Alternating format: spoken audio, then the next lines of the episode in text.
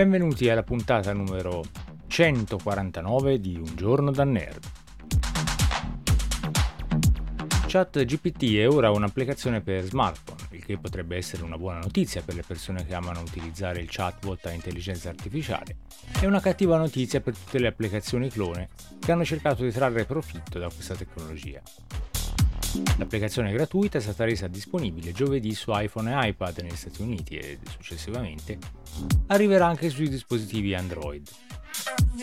A differenza della versione web desktop, la versione mobile sul sistema operativo iOS di Apple consente agli utenti di parlare con lui utilizzando la voce. La società che lo produce, OpenAI, ha dichiarato che rimarrà privo di pubblicità, ma sincronizza la cronologia tra i vari dispositivi. Stiamo iniziando il rollout negli Stati Uniti e ci espanderemo in altri paesi nelle prossime settimane, si legge in un post sul blog che annuncia la nuova app descritta sull'App Store come app ufficiale di OpenAI. Sono passati più di 5 mesi da quando OpenAI ha rilasciato ChatGPT al pubblico, suscitando entusiasmo e allarme per la sua capacità di generare saggi, poesie, lettere e risposte conversazionali convincenti e simili a quelle umane a quasi tutte le domande, ma la startup di San Francisco non è mai sembrata avere fretta di portarlo sui telefoni, dove la maggior parte delle persone accede ad internet. Sam Altman, il CEO di OpenAI, ha detto noi st- non stiamo cercando di spingere le persone a usarla sempre di più. Il ritardo nell'introduzione del prodotto sui telefoni ha contribuito ad alimentare un aumento dei cloni costruiti su una tecnologia simile, alcuni dei quali sono stati descritti dall'azienda di sicurezza Sophos come fleeceware,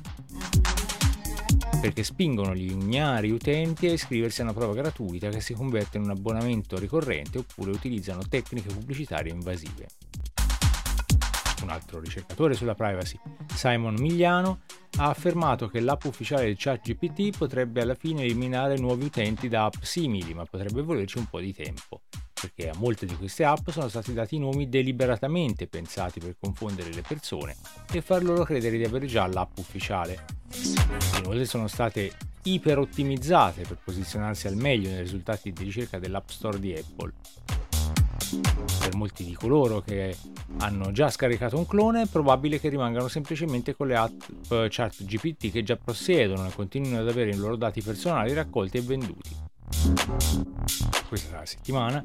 Altman ha dichiarato al congresso che la sua azienda non cerca di massimizzare il coinvolgimento perché non ha un'attività basata sulla pubblicità e perché è costoso addestrare ed eseguire i suoi modelli di intelligenza artificiale su chip per computer noti come unità di elaborazione grafica. Sempre Voltman ha detto in effetti siamo così a corto di GPU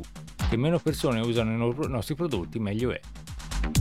La nuova applicazione include l'opzione di pagare per una versione premium di ChatGPT con funzioni aggiuntive. Oltre agli abbonamenti, l'azienda guadagna da sviluppatori e aziende che pagano per integrare i suoi modelli di intelligenza artificiale nelle loro applicazioni e prodotti.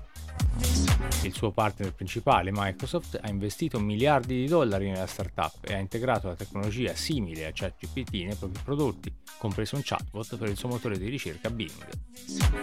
L'applicazione ChatGPT competerà ora per l'attenzione con il chatbot di Bing già disponibile sugli iPhone e potrebbe eventualmente competere con una versione mobile del chatbot del rivale Google chiamato Bard. Versioni della tecnologia chatbot di OpenAI si trovano anche in altre applicazioni come la funzione My AI di Snapchat.